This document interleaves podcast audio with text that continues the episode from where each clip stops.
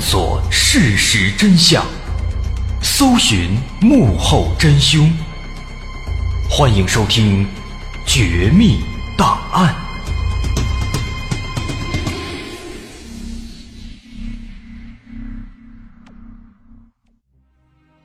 欢迎收听今天的《绝密档案》，我是大碗。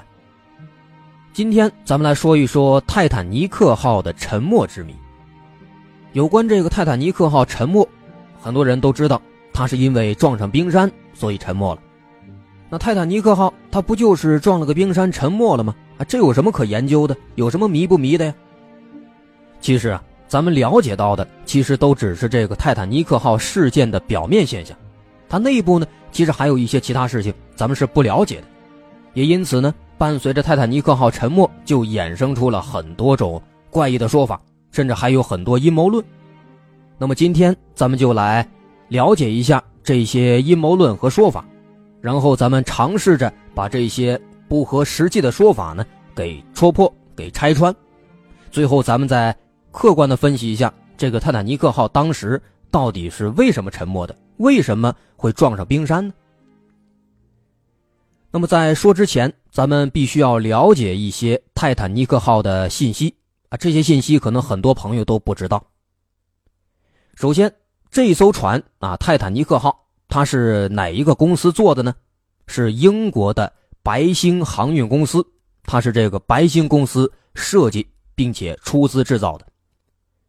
同时，咱们也知道，泰坦尼克号，它当时号称是世界上最大的永不沉没的船，它是奥林匹克级游轮的第二艘巨大豪华客轮。被称为世界工业史上的奇迹。这时候啊，咱们注意到有一个关键词，叫奥林匹克级游轮。那么，什么叫奥林匹克级呢？这个级别是什么意思？这个级别定义啊，其实它不是一个具体的标准的定义。这个定义呢，主要是来自它的所属公司。这个公司名下的同一类船，公司呢会给它定一个级别，比如。公司做了一艘大型船，这是他做的第一艘大型船，然后呢，给它起名叫“勇气号”。那么以后呢，这个公司做出来的所有这一类的大型船，就都叫它“勇气级”的船，因为第一艘同类型的叫“勇气号”，所以以后所有这公司出产的这同一类的船，就都是“勇气级”的船。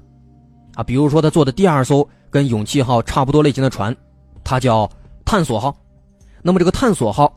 它就跟那个泰坦尼克号一样，它是属于勇气级游轮的第二艘船，这是这个级别定义。那么，泰坦尼克号刚说了，它是奥林匹克级游轮的第二艘巨大豪华客轮，那也就表示呢，在泰坦尼克号之前，也有一艘跟它差不多类型的船，这个船叫奥林匹克号。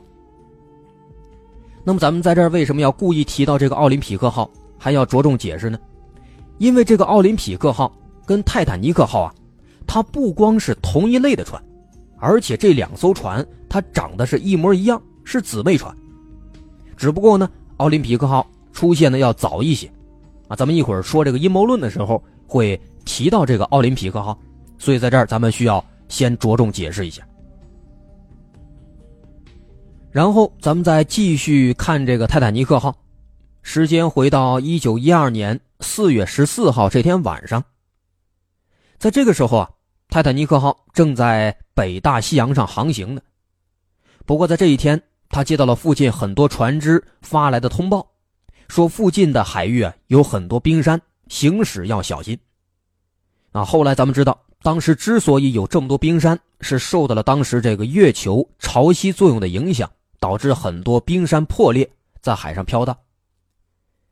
当时，这个泰坦尼克号的船长叫爱德华·约翰·史密斯，他在得知这个冰山的消息之后啊，就提醒瞭望员们要仔细观察，防止发生危险。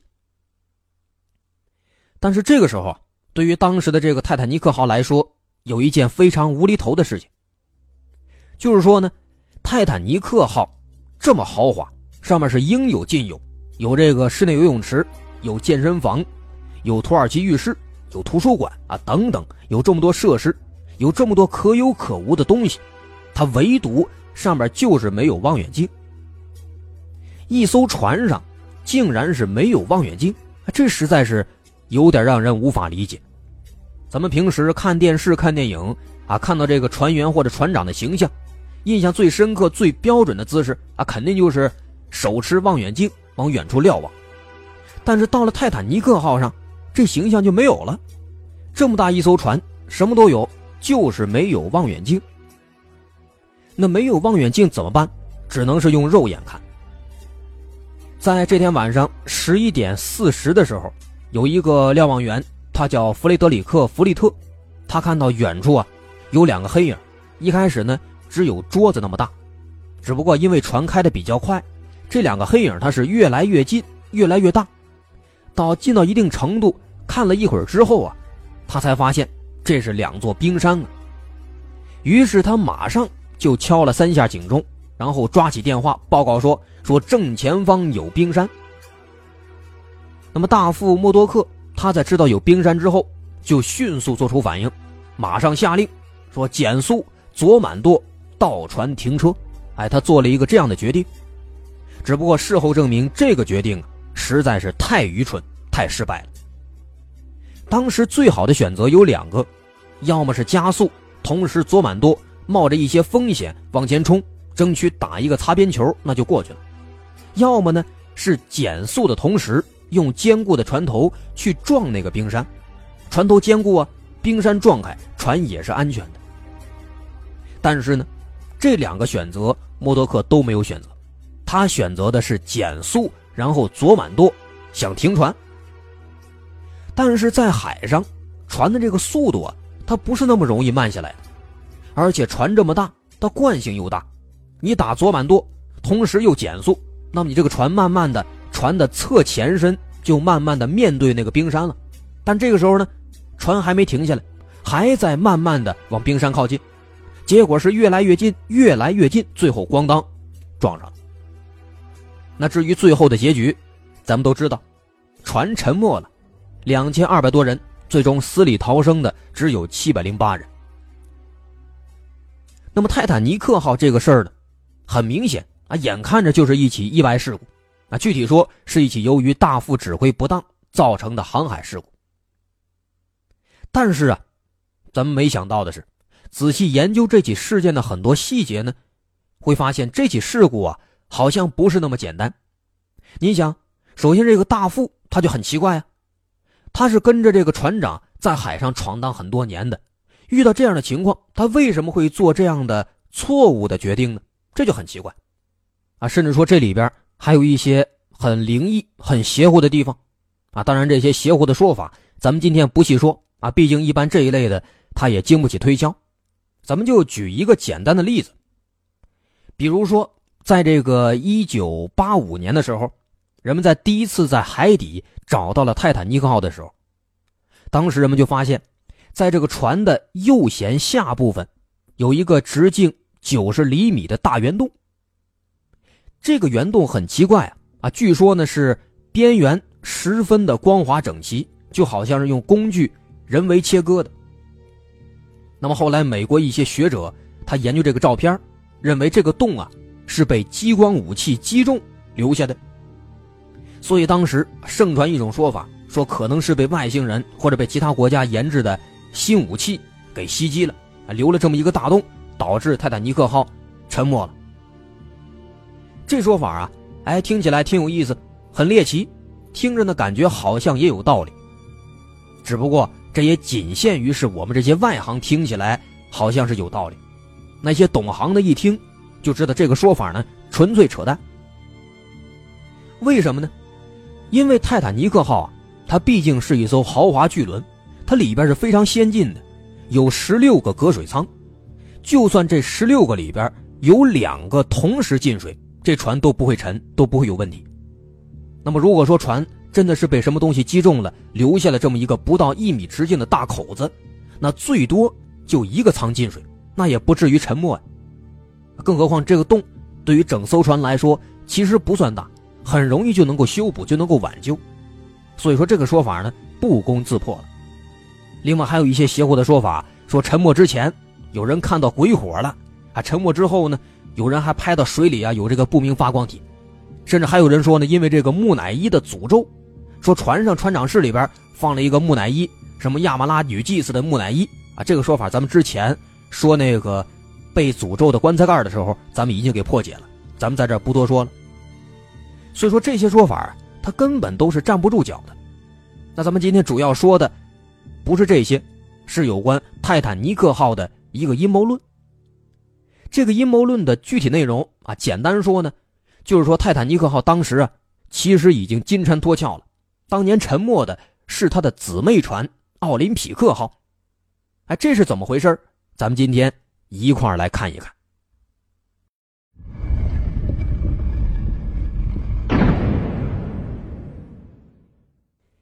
在十三年前，二零零四年的时候，有两位专门研究泰坦尼克号事件的英国学者，他们第一次提出了有关泰坦尼克号沉没的阴谋论。这两个学者分别叫罗宾·加迪诺和安德鲁·牛顿，啊，也叫牛顿。这俩人在一次电台采访的时候就说了，说在泰坦尼克号沉没事件当中遇难的一千五百二十三名船员和乘客，他们其实啊。是一起船只保险诈骗阴谋当中的牺牲品。为什么这么说呢？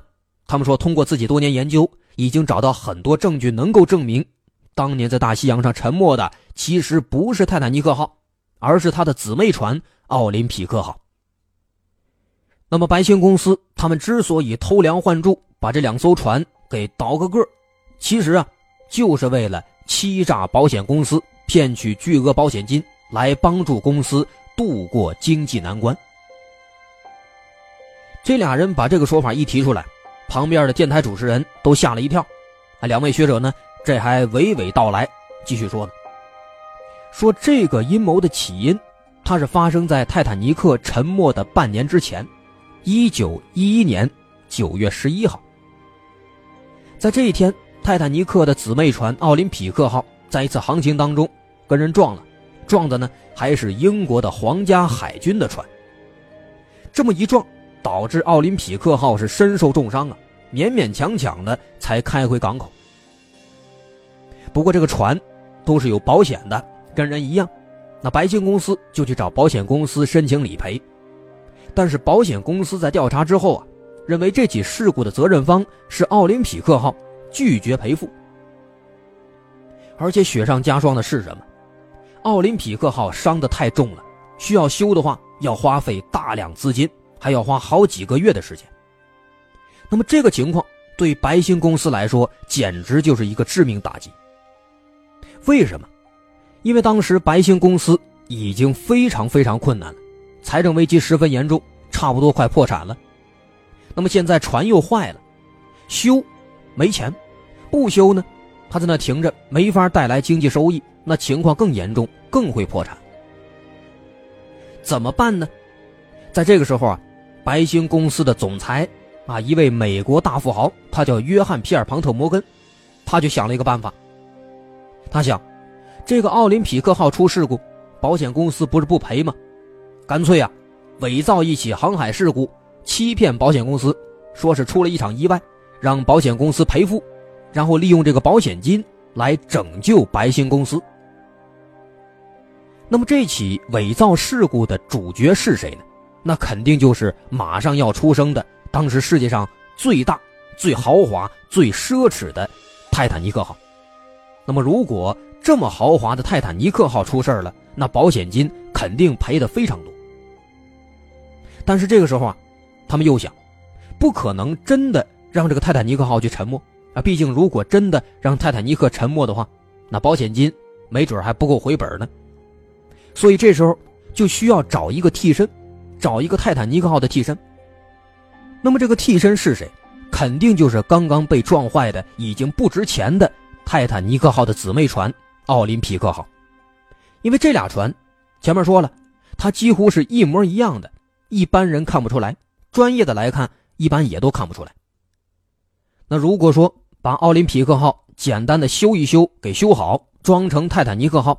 让他当时在首航的时候沉没，那么最后得到的保险金肯定会比这个修理奥林匹克的钱要多很多，那肯定能回本啊，还能够拯救白星公司现在的情况。那么现在事故的主角选好了，可是还有一个问题没有解决，那就是当时船上的乘客，这些乘客怎么办？如果说让假扮成泰坦尼克号的奥林匹克号在大西洋撞冰山沉没，那么船上这两千多人该怎么解决？两位学者继续说了，说白星公司为了解决这个问题，他们安排了一艘加利福尼亚号，让这个加利福尼亚号提前开到预计的出事地点附近，假装路过，然后呢，等泰坦尼克号撞冰山沉没，一旦这边沉没了出事了，他发送求救信号了，然后加利福尼亚号马上赶过去把人都救起来，这个事儿完美。那么，对于这个加利福尼亚号，两个学者也有证据。首先，就是当时这艘船，它确实就在泰坦尼克号附近。再有呢，就是这艘船它非常可疑，船上什么都没有，没有货物，也没有乘客，就只有船员们。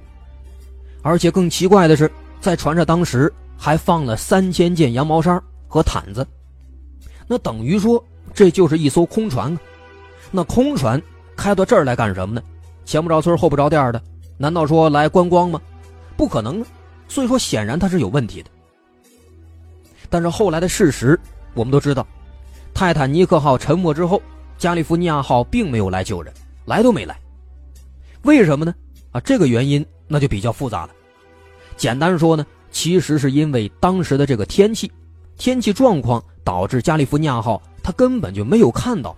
或者说呢，是没有看清楚泰坦尼克的求救信号，所以呢，没有能够及时赶过来，最终就导致了一千五百多人葬身大海。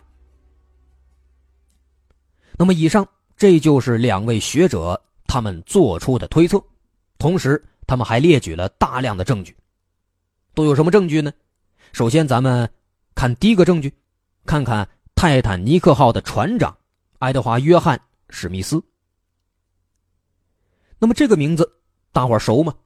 肯定是熟，因为有一起著名的时空穿梭事件，就是说有人在几十年之后又看到这个船长了，而且样子跟一九一二年沉没的时候还是一样，穿的衣服也一样，还认为他是时空穿梭了。啊，当然咱们今天呢不研究这个时空穿梭。说这个史密斯船长啊，这个人他在泰坦尼克号出来之前，其实他是奥林匹克号的船长。但是呢，在泰坦尼克号出来之后，他就立马变成了泰坦尼克号的船长。这一点是不是很奇怪？啊，人家开奥林匹克开的好好的，为什么突然又调到泰坦尼克号呢？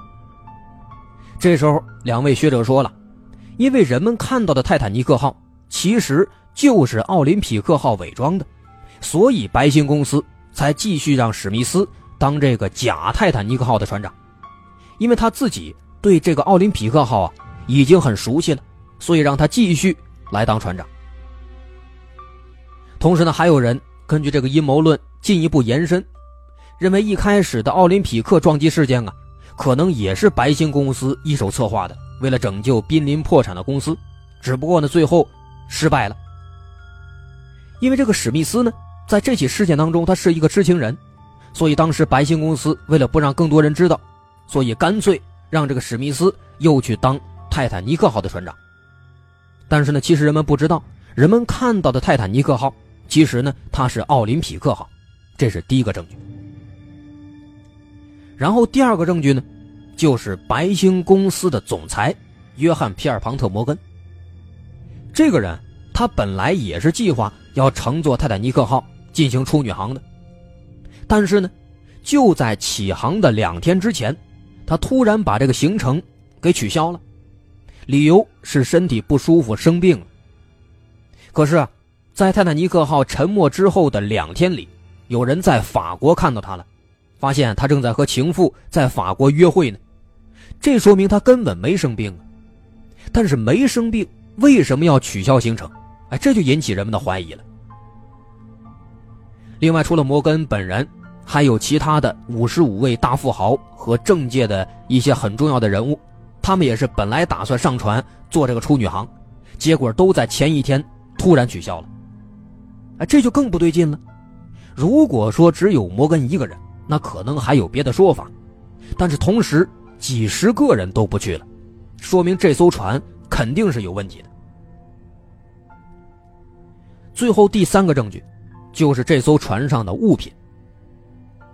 船上有很多地方都非常可疑，首先就是咱们前面说的，这么大一艘船竟然没有望远镜，这就不得不让人怀疑是不是有意而为之。再有说，后来有很多从泰坦尼克号的废墟当中打捞上来的物品上都没有看到泰坦尼克的标记，这一点呢，人们认为也非常可疑。最后呢，当时放下的那些救生艇。据说有很多都是很旧，甚至损坏的。这个情况，似乎也是更加说明泰坦尼克号是奥林匹克号伪装的。啊，另外，除了这些证据，还有一个最直接的事实，就是白星公司的确通过这起事故赚到了很多钱，并且他也的确没有破产。啊，以上这些，这是这整个阴谋论的全部内容。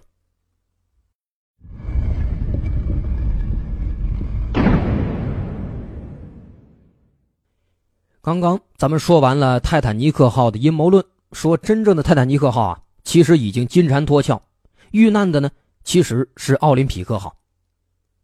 不过对于这个说法，很多英国人都是嗤之以鼻，不信啊，包括英国泰坦尼克协会的专家们也都是否定态度。那么说这个说法到底是真是假，有没有一些可信的成分在里面？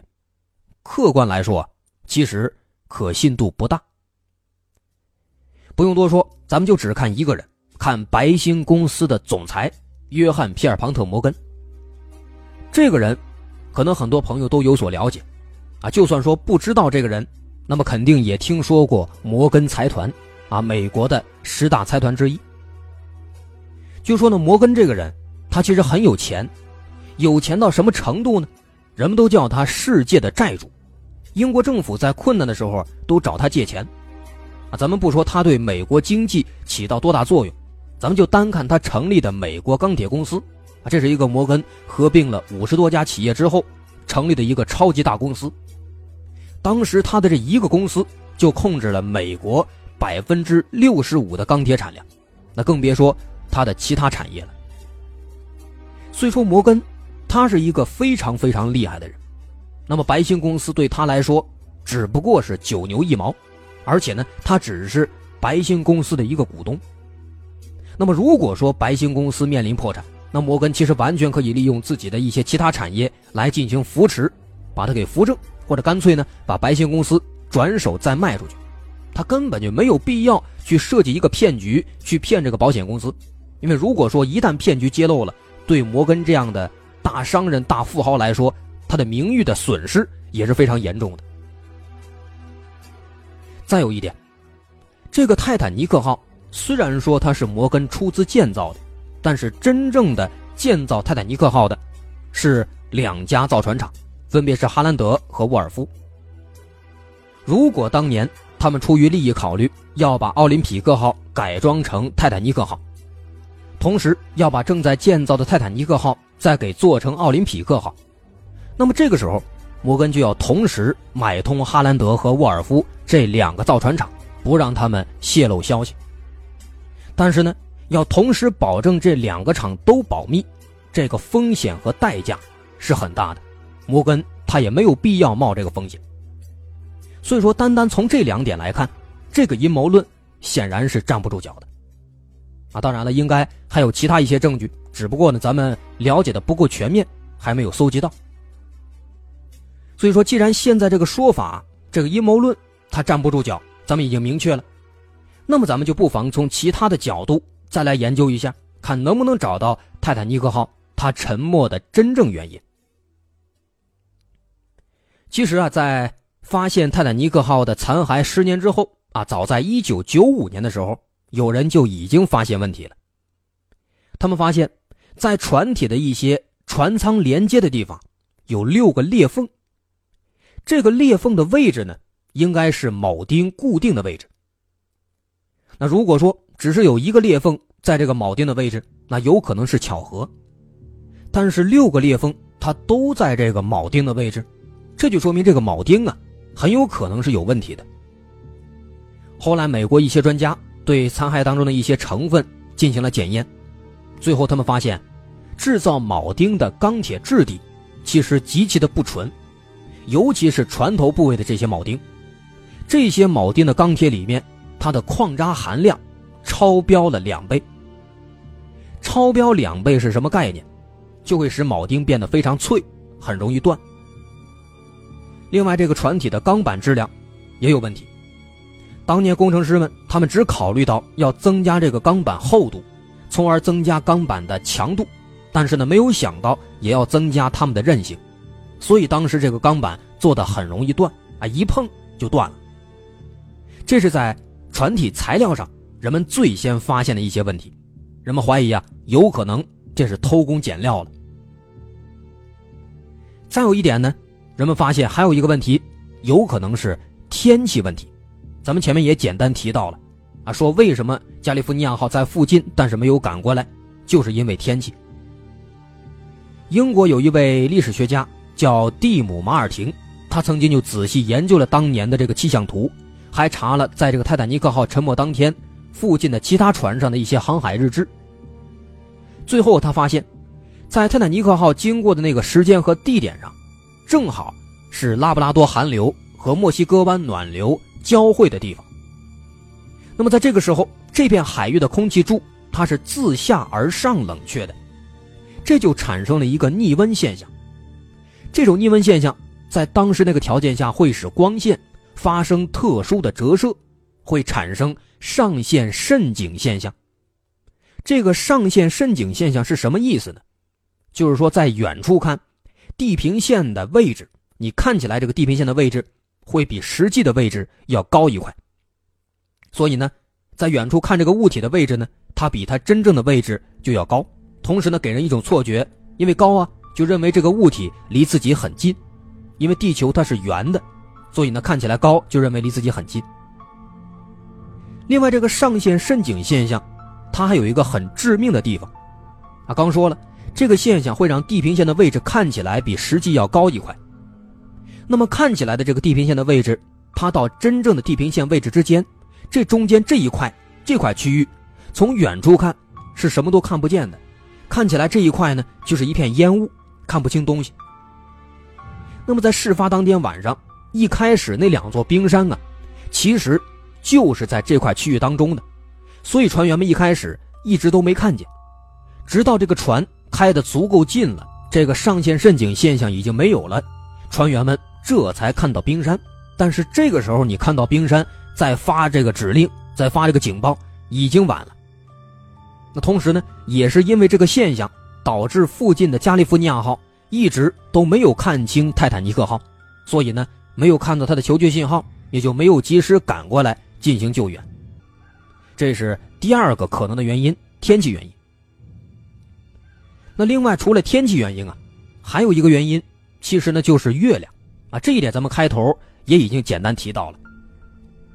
在这个泰坦尼克号沉没的前三个月，啊，在一九一二年一月四号这一天，这一天很特殊，是月球和地球之间的距离是一千四百年以来最近最短的一次，而且就在事发前一天，地球和太阳之间的距离也是一年当中最近的。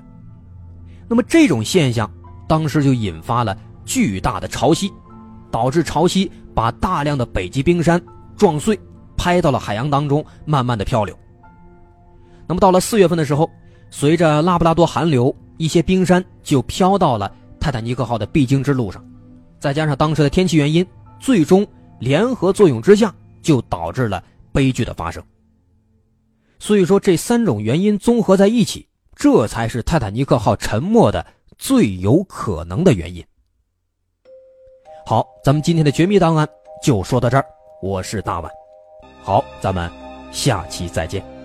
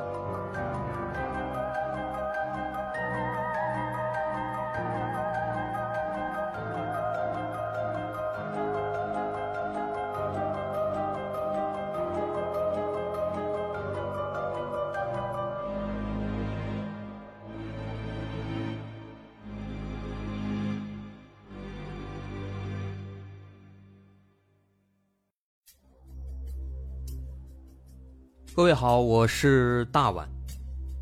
我们的《绝密档案》在喜马拉雅已经陪大家走过了一年多的时间，一年多的时间，我们更新了一百多期节目，在这一百多期的内容里，我们讲述了各种各样的怪奇事件。那在今后呢，我们也想尝试去做更多的其他类型的内容，比如一些自然怪象，比如有一些名人的黑幕。或者说是黑帮的发迹史，亦或是各种悬疑大案，以及更多的其他题材的探索。针对这些内容，目前我们也已经有了一个大概的规划。我们将会把这些内容做一个大概的整合，放在之后我们即将推出的一个新的专辑当中。这个专辑的名字暂定叫做《绝密档案：深夜调查局两百家尘封的未解之谜》当中。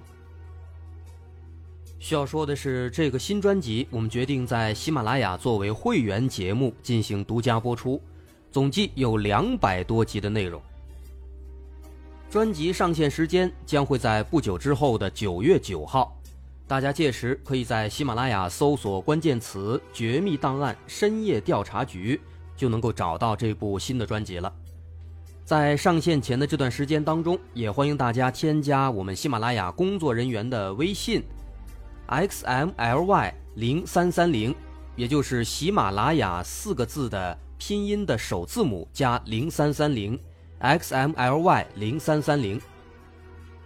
添加微信之后，工作人员将会把大家拉进喜马拉雅官方的粉丝群，届时将会有不少福利活动，送喜点、送签名书等等其他惊喜在等着大家。